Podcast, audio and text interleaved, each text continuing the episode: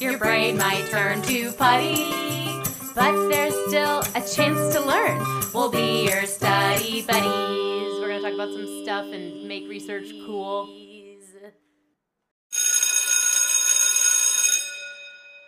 Welcome back to another episode of Study Buddies, the podcast that brings you the latest in science and psychology. And sometimes more.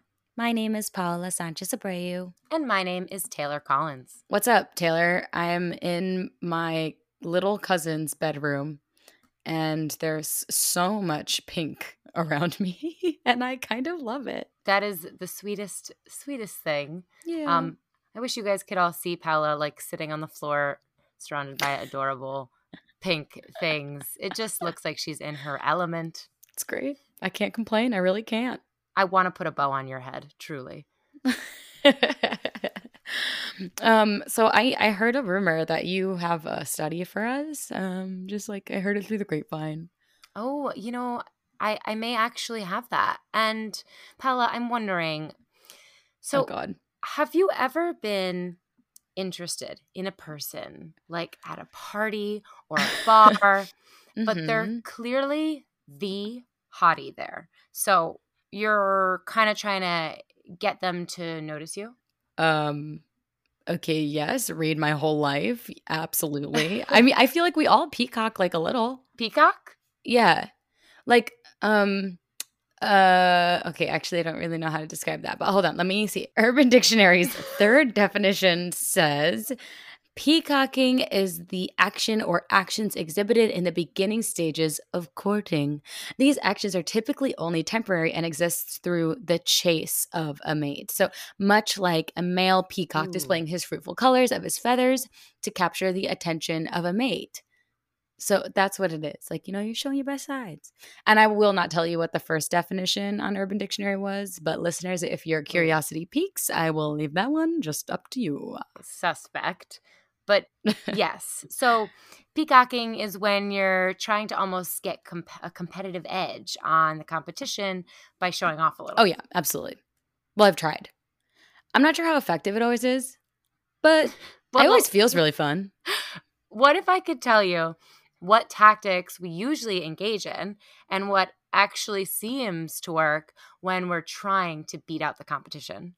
Um, okay, I sense a study coming on. You betcha. Today's study is a 2021 study in the Journal of Personality and Individual Differences, one of my favorites, called I Saw Him First Competitive Nonverbal Flirting Among Women, the Tactics Used and Their Perceived Effectiveness. Oh my god, a flirting study. How spicy. That's so exciting. It also sounds super relevant in the dating game. Hmm. So tell us, Taylor, what led to the study? Well, basically, the researchers say that intimate relationships are really important and we want them. Oh, yeah, yeah, we do. Okay. And so we want to attract Wow, wow, wow. mm, potential mates for these relationships. and that's where flirting comes in. Ah, flirting. The mysterious thing I never know I'm doing, but everyone says I'm very good at. Ooh. Well, it's interesting because there's actually a decent amount of research on flirting in general. For instance, qualities that make flirting more effective are intelligence, a Mm. gentle approach, and good nonverbals. And past research has shown the most effective ways for women to flirt include moving closer to the target, kissing on the cheek, showing interest during a conversation, and touch. Oh, okay. If that's what flirting is, then yes, I'm I'm doing it all the time. However, it's interesting because there has actually been no prior research on female flirting tactics in the context of competition with another female. Huh. Until, now. Wow. wow. Uh, jinx, maybe? Um, I also imagine a lot of flirting to attract a new mate would be in the context of group settings where you'd have to competitively hair flip Becky out of the way of you and your Mm. hottie. Yeah, Becky can back down. The authors say that flirting is actually an adaptive, primal way to tell Becky to back down. oh. And flirting can also serve other functions outside of attracting a mate, including inducing romance or jealousy in one's Mm. partner, to increase self esteem, to gain material goods, those drinks. to oh yeah, to assess personal mate value or as a warm up to sexual activity. Wow, wow. Again, I say. Okay. All of that makes sense. But so why specifically look at how women competitively flirt? Well, we know some actions that women do when alone and flirting with a man, Mm-hmm. but those actions might be different when in competition. Oh. And evolutionary psychologists say that because of the biological burden of childbearing weighing kind of more on women, men can be eh, a bit more blasé in mate selection than women. oh, uh, yeah. Basically, men can choose mates more for looks, fertility, and accessibility because they can, like, technically more easily bounce post child, at least from like a biological evolutionary standpoint. Yeah, but shout out to all of our modern fathers for breaking that mold. We encourage mm. and appreciate the non bouncing. Truly. But since historically women would be more likely to stick around to raise their kiddos, from an evolutionary perspective, they're more likely to consider that long term commitment and look Right. not only for attractiveness in a mate, but also for things like resources, protection, and other qualities that might make them a good parent. Great. And these qualities are less subjective than looks alone, which makes men that have those qualities valuable. Yeah, absolutely. So women are just kind of like more picky, which mm-hmm. sounds totally correct. So when we find a good one, we're going to flirt to the death. Yes, something to that effect. And there is a difference in the way women and men flirt nonverbally. Take this quote from the article, for instance, which I love. Quote Flirting by women is often more subtle than flirting by men because women have to deal with the problem of signaling to men that they are interested, but remain capable of ending the interaction if the men prove to be unacceptable or unappealing after the initial interaction. yes. We definitely do have Oh. a subtle way of like dipping out when men give us creep vibes. It's incredible that that skill like has been built in biologically at this point. It's a crazy. Yes, truly an example of our Darwinian survival trajectory at its best. You know, I might be interested, but we'll see. Well, when women tend to be more subtle while dropping interested cues, sometimes multiple women are doing this at the same time to the same man, which leads to competition mm. and like maybe even a little passive aggression. Wow, I'd really like to be that guy. Multiple women fighting for my love. That sounds like a literal Yeah, dream. I'd got it actually like to on. meet that guy. One day, Taylor. One day you'll meet them. well, maybe this study will help give you a competitive edge. Is there anything else we need to know about the evolution of flirting before we jump into the research and find you that man? Ah, yes. One last definition that's important to know is a nonverbal public display called tie signs. Okay, so this is the part in the dating world where astrology meets men's fashion. Well, not exactly. Okay. Tie signs are basically public gestures, signs or objects that show we're kind of tied to another person. So things like wedding rings, holding hands, Ah. hugging, kissing someone's cheek, basically cues that there's like an established relationship. Okay, so this would help others around you get the idea that you're together. Like Mhm. when Dave taps my butt at the gym when I'm passing by and I'm not offended by that and I smile at him, other people that are seeing that interaction automatically connect us. Yes. That makes sense. So, how did the researchers conduct this study that looked at how women compete by flirting nonverbally and men and women's perceived effectiveness of this flirting? Mm. Well, it was actually two studies. The first study used act nomination to create a list of actions women intentionally perform when flirting while competing with another woman. Then they used this categorized list in study two. Um, act nomination like the Emmys, the Grammys, the Oscars, the Tonys? Are we talking EGOT my status God. here? Because I want in on this study. Um, no, not like award season, Paula. Okay, well, look, Taylor, I'm an actor and I've never heard of this thing you are talking about. So tell me, what is act nomination? Fair. Act nomination is a way for researchers to categorize actions without the bias from ideas and prior research that they already know about. So Hmm. basically, they ask participants to self describe or nominate acts that occur in certain situations. So, for study two, they asked 91 heterosexual women ages 18 to 58 from a private university in the northeastern US to Mm. complete an online questionnaire. And participants were recruited, recruited for course credit and from a bulletin board. So, Paula, I'm going to ask you the exact questionnaire prompt that all participants were asked. Oh my gosh. I'm so excited. All right, are you ready? I'm absolutely ready. So, think back to situations in which you or a heterosexual woman you know competed with another woman for access to a potential mate, a man, and list the nonverbal actions that you or they did below. For example, imagine you are a heterosexual woman who has identified a man as a potential mate. You arrive at a party where you hope he will be and see him from across the room. Oh. As you approach, you notice that he is casually speaking with another woman ah. Without using verbal communication.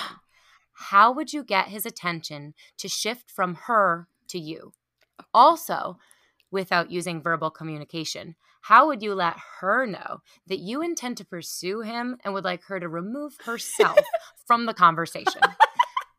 Be sure to write down nonverbal acts or behaviors. A nonverbal act is something that a person does or did, not something that they are or something that they said. Do not write down things like, she is sorry or she feels guilty. These are not behaviors. You should describe nonverbal acts or behaviors that someone could read and answer the questions like, did you ever do this? And how often have you observed someone do this? Please be as specific as possible, but do not mention specific places or specific people. Oh my God. Okay. First of all, the imagination. Uh, they're taking us on a journey in this questionnaire. I freaking love it. It was a I went back- meditation of flirting. Yeah, truly. I went I went back in time and I really reflected on all of the moments that I have weaseled my way in between Weasel. two people because I wanted the attention from one of them. Oh my gosh, that's fantastic.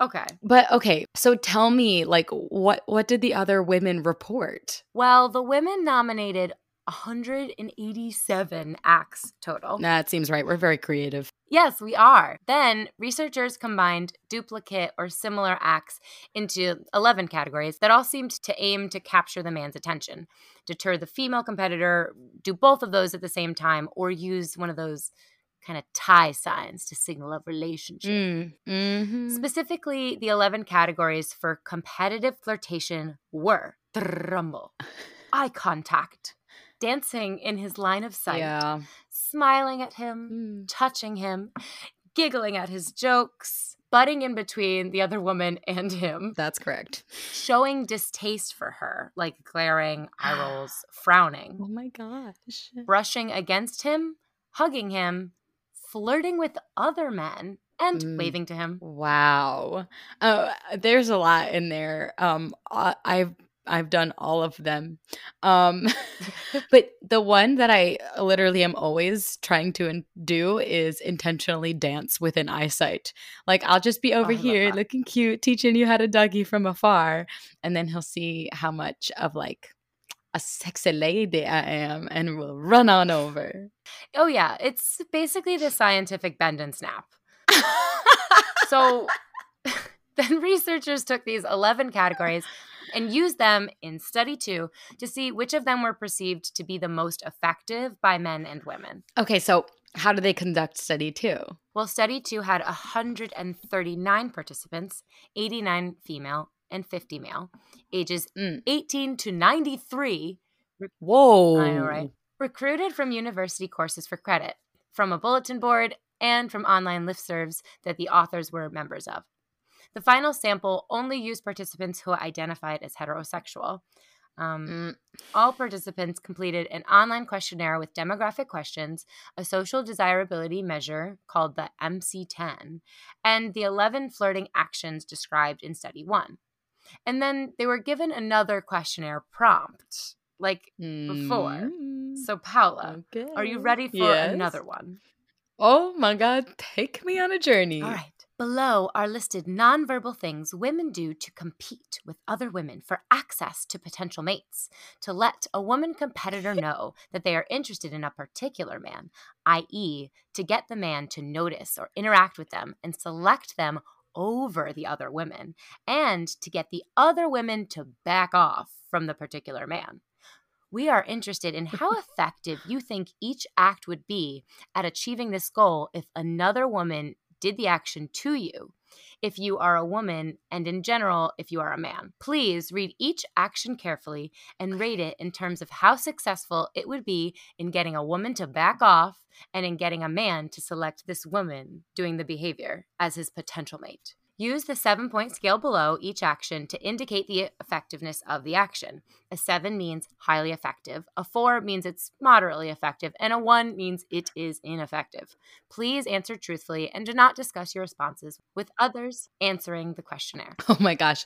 It's such a good thing that they included that last line of not discussing your responses because honestly, this is super juicy and I would want to talk to everyone around me about it. Oh yeah, it makes me think of like in middle school when you sort of like yes. crowdsource for your answers yes. on yes, something. yeah, absolutely. It's like a BuzzFeed quiz. Oh man, or like a GQ magazine quiz. No, what was the what was the magazine? The teen magazine. A teen magazine quiz, like a teen magazine quiz. There's like any. I feel like 17 is that 17 magazine. Yes. There were yes. some interesting articles about eh, sexual yes. interactions with Yep. Yep, it was mm-hmm. I'd love yep. to read those now as an adult. I, think they would be so much more interesting. I feel like they would be dated, and I definitely don't want to read them. But what I do want to know is what the result of this particular study was. So, what did they find? Well, because of some missing data, about 20 participants were excluded from the original 139, but they took the rest of the data and did some fancy statistics. Fancy statistics. And they found that the actions that were perceived as the most effective were starting with the most effective one first, touching him as number one. Of course. Initiating eye contact as number two, hugging him, mm. number three, giggling at his jokes, number four, of course, butting in, number five. Yeah, it sounds honestly, it sounds like an extroverted woman like you and me might have the leg up mm. with a lot of those actions. They might. The authors ultimately noted that for women, flirting to attract a mate is different from flirting to deter a competitor. Mm. Because flirting to attract a mate, like on its yeah. own, involves conveying sexual accessibility. Wow. Um, while flirting to deter a competitor involves conveying like a tie sign with the target male. Wow. So we do different things when we're fighting off other ladies as opposed to when we are one on one or not concerned with other competition. Hmm. That's super fascinating. But you know what we got to ask about next? Limitations. Oh, I do. Talking about my limitations. Bah, bah. It's always important. Mm-hmm. One limitation was sampling. It sounds like the authors actually used convenience sampling to assess participants that were, well, convenient, uh, which doesn't usually lead to a sample that's representative of the overall population. So results are not generalizable for everyone. For example, maybe people who are not university affiliated might flirt differently. Yeah, I imagine maybe more twerking. Mm, that is a theory. Could could also be less. Yeah, twerking frequency and efficacy yet to be determined. Mm. I kind of also wish that they separated the perceived effectiveness into categories by gender. Um, yeah, they I think it would have. Yeah, I think it would have been interesting to compare what men feel are effective, competitive, nonverbal flirting techniques for women versus what women think are effective, competitive, yeah. nonverbal flirting techniques for women. Yeah, that feels very important. And also on the subject of gender, you know, I hate mm. relationship studies and how they're often binary and they focus on heterosexual male female relationships, which, mm, sorry, yep. not sorry, are a little bit boring, sort of. And so it would be really great if the study didn't exclude LGBTQ members or if like a future study sought to explore what competitive competitive flirting looked like within the queer population. Like, let's get some queers in here. I, I agree. I think that would be so interesting. Um, I'd love to see uh, the different styles and techniques that come out in in a in a much more vibrant and diverse population. Absolutely, 100%. But otherwise, Um, what a freaking cool study. So much fun. We did so many flirting um meditations. It was just uh, like fantastic. I feel so good. I I want to go out tonight. You're in a relationship, but it does say that you can flirt just for self confidence. So you know, you do you, pal. Yeah, you got skills now. Listen, I I didn't lie when I said that. Um, I apparently am always flirting. So it's only it's it's it's only matter. Time. I love that about you. well, thank you for bringing in the study, Taylor. I'm super excited to get into the passing notes of it all because um, we have a lot to talk about. So please join us next week for our passing notes episode. We are so excited to get into the nitty gritty of the dirty flirty. So we look forward to talking with you then. We'll talk to you next Tuesday. Bye bye. Adios, amigos. You can follow Study Buddies on Instagram at Study Buddies Podcast or send us an email at studybuddiespodcast at gmail.com. Study Buddies is created and produced by Paula Sanchez Abreu and Taylor Collins. Our podcast is edited by Renee Collette. Our music was composed by singer songwriter Caught in Between. Our graphics were designed by Monica Ray Summers Gonzalez. Our social media is run by Kieran Dio. Media photography by Sherry Lynn Photography.